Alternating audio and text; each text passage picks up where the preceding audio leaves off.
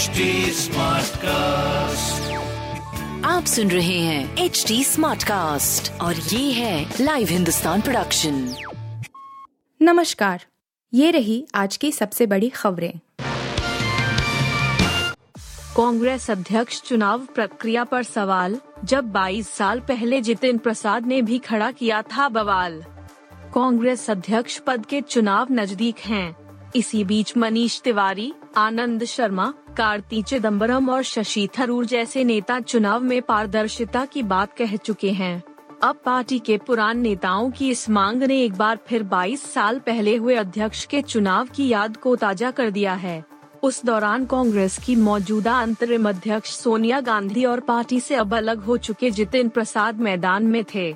दोनों के बीच चुनाव प्रक्रिया की पारदर्शिता के चलते बड़ा तनाव खड़ा हो गया था। साल 2000 में क्या हुआ था? 2000 में आखिरी बार कांग्रेस अध्यक्ष पद के लिए चुनाव आयोजित किए गए थे। तब प्रसाद खेमे ने चुनाव की निष्पक्षता पर सवाल उठाए थे। समूह की तरफ़ से प्रदेश कांग्रेस कमेटी डेलीगेट्स की सूची में हेरा फेरी के भी आरोप लगाए गए थे। प्रसाद के समर्थकों ने आरोप लगाए थे कि मतदाता सूची में फर्जी नाम भी शामिल हैं।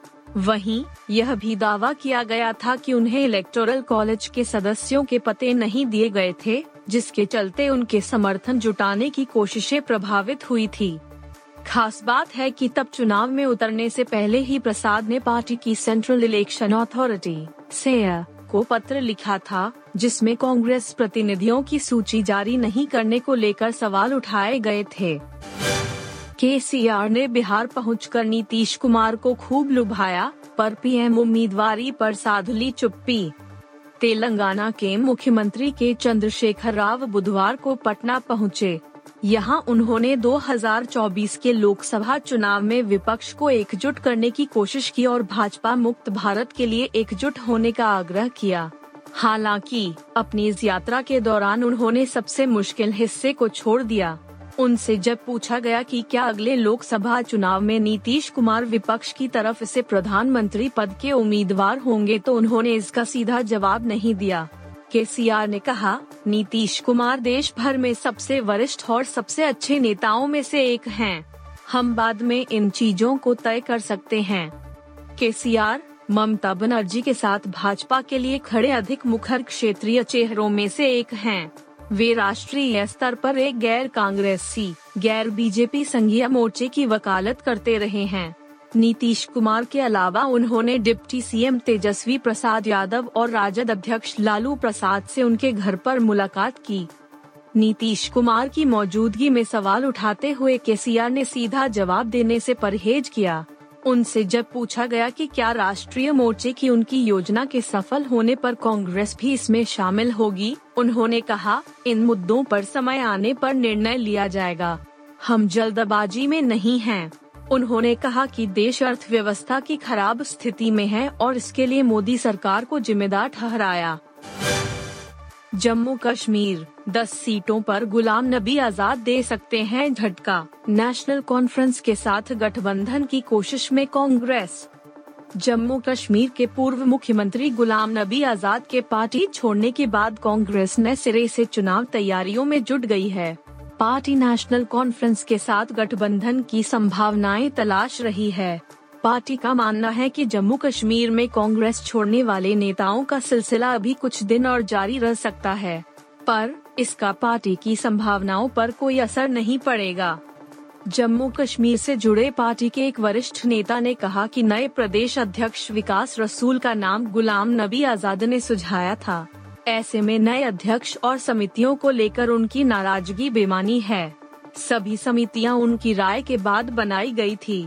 उन्होंने कहा कि ऐसा लगता है कि आज़ाद काफ़ी लंबे वक्त से पार्टी छोड़ने का बहाना तलाश कर रहे थे। पार्टी नेता ने यह दावा भी किया कि पिछले तीन वर्षों से आज़ाद समर्थक कार्यक्रमों में हिस्सा नहीं ले रहे थे, क्योंकि वह प्रदेश अध्यक्ष गुलाम मोहम्मद मीर को हटाने की मांग कर रहे थे। यह सवाल किए जाने पर आज़ाद अलग पार्टी बनाकर चुनाव लड़ते हैं तो पार्टी को कितनी सीट पर मुश्किल हो सकती है? उन्होंने कहा कि डोडा जिला और घाटी के सात से दस सीटों पर कुछ मुश्किल हो सकती है। क्योंकि कश्मीर में नेशनल कॉन्फ्रेंस की स्थिति मज़बूत है। यह पूछने पर कि क्या पार्टी गठबंधन में चुनाव लड़ेगी? उन्होंने कहा कि कांग्रेस अपने दम पर सत्ता में नहीं पहुँच सकती। इसलिए नेशनल कॉन्फ्रेंस के साथ गठबंधन कर सकते हैं। प्राइवेट स्कूल के शिक्षकों के लिए खुशखबरी, उन्हें भी मिलेगा ग्रेचुटी का लाभ, सुप्रीम कोर्ट का आदेश। प्राइवेट स्कूल में पढ़ा रहे शिक्षकों के लिए अच्छी खबर है। सुप्रीम कोर्ट ने माना कि निजी स्कूलों में काम करने वाले शिक्षक कर्मचारी हैं और वे केंद्र सरकार द्वारा 2009 में संशोधित पेमेंट ग्रेचुटी अधिनियम के तहत ग्रेचुटी के हकदार हैं। आपको बता दें कि पीएजी अधिनियम 16 सितंबर 1972 से लागू है। इसके तहत उस कर्मचारी को ग्रेट चुटी का लाभ देने का प्रावधान है, जिसने अपनी सेवानिवृत्ति, इस्तीफे या किसी भी कारण संस्थान छोड़ने से पहले कम से कम पाँच साल तक निरंतर नौकरी की है। श्रम और रोज़गार मंत्रालय द्वारा 3 अप्रैल, उन्नीस सौ सतानवे को जारी एक अधिसूचना के माध्यम से इस अधिनियम को 10 या अधिक कर्मचारियों वाले शैक्षणिक संस्थानों पर भी लागू किया गया था। ऐसे में ये अधिनियम निजी स्कूलों पर भी लागू होते हैं। कई हाई कोर्ट में केस हारने के बाद निजी स्कूलों ने 2009 के संशोधन को देश के शीर्ष अदालत में चुनौती दी थी। उनके अनुसार, छात्रों को शिक्षा प्रदान करने वाले शिक्षकों को ग्रेच्युटी भुगतान, संशोधन अधिनियम 2009 की धारा दो के तहत कर्मचारी नहीं माना जाना चाहिए। वे Ahmedabad private primary teachers association मामले में शीर्ष अदालत के जनवरी 2004 के फैसले पर भरोसा करते थे, जिसने इस सिद्धांत को निर्धारित किया था। स्कूलों के तर्क को खारिज करते हुए न्यायमूर्ति संजीव खन्ना और बेला एम त्रिवेदी की पीठ ने कहा, यह संशोधन पहले से जारी एक विधायी गलती के कारण शिक्षकों के साथ हुए अन्याय और भेदभाव को दूर करता है।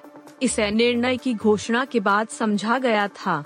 सुप्रीम कोर्ट ने 2004 के सुप्रीम कोर्ट के फैसले में बताए गए संशोधन को लाने और दोष को दूर करने के लिए विधायी अधिनियम को बरकरार रखा।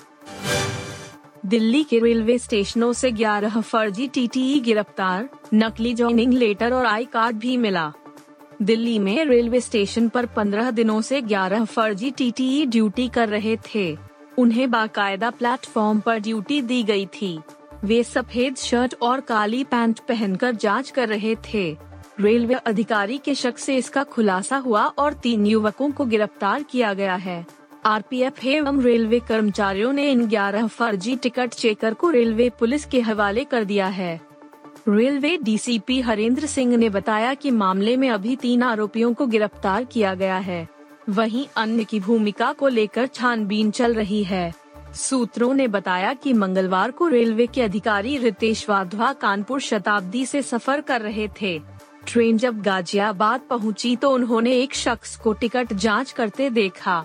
पूछताछ में उन्हें शक हो गया। बाद में उसे नई दिल्ली स्टेशन पर दबोच लिया। उसकी पहचान गोरखपुर के भूपेंद्र चौरसिया के रूप में हुई। उससे पूछताछ के बाद ऐसे ही दस अन्य युवकों को पकड़ लिया। कुछ के पास फर्जी नियुक्ति पत्र थे। पंद्रह दिन तक नहीं गई किसी की नज़र। अति सुरक्षित नई दिल्ली रेलवे स्टेशन पर एक साथ ग्यारह फर्जी टीटीई के पकड़े जाने से यहाँ की सुरक्षा व्यवस्था को लेकर भी सवाल खड़े हो रहे हैं। पकड़े गए आरोपी पंद्रह दिन से रेलवे स्टेशन पर आकर ड्यूटी करते और वापस चले जाते थे। लेकिन रेलवे प्रशासन या सुरक्षा एजेंसियों को इसकी भनक तक नहीं लगी। राजधानी में ऐसा पहली बार हुआ है जब रेलवे स्टेशन से इतनी बड़ी संख्या में फर्जी टीटीई पकड़े गए हैं। आरपीएफ के senior divisional security commissioner Apurva Agnihotri के अनुसार आरपीएफ की नई दिल्ली क्राइम टीम और कमर्शियल स्टाफ की संयुक्त टीम ने इस फर्जीवाड़े को स्टेशन पर पकड़ा है। स्टेशन से कुल ग्यारह लोगों को पकड़ा गया, जिनमें से पाँच के पास फर्जी नियुक्ति पत्र और आई कार्ड मिले हैं। इस मामले को लेकर आईपीसी की धारा चार खरब उन्नीस अरब बयालीस करोड़ चार लाख अड़सठ हज़ार चार सौ इकहत्तर के तहत मामला दर्ज किया गया है। आप सुन रहे थे हिंदुस्तान का डेली न्यूज़ रैप, जो एच टी स्मार्ट कास्ट की एक बीटा संस्करण का हिस्सा है। आप हमें फेसबुक ट्विटर और इंस्टाग्राम पे एट एच टी या podcasts@hindustantimes.com पर ईमेल के द्वारा सुझाव दे सकते हैं आप सुन रहे हैं एच डी स्मार्ट कास्ट और ये था live Hindustan production HD Smartcast.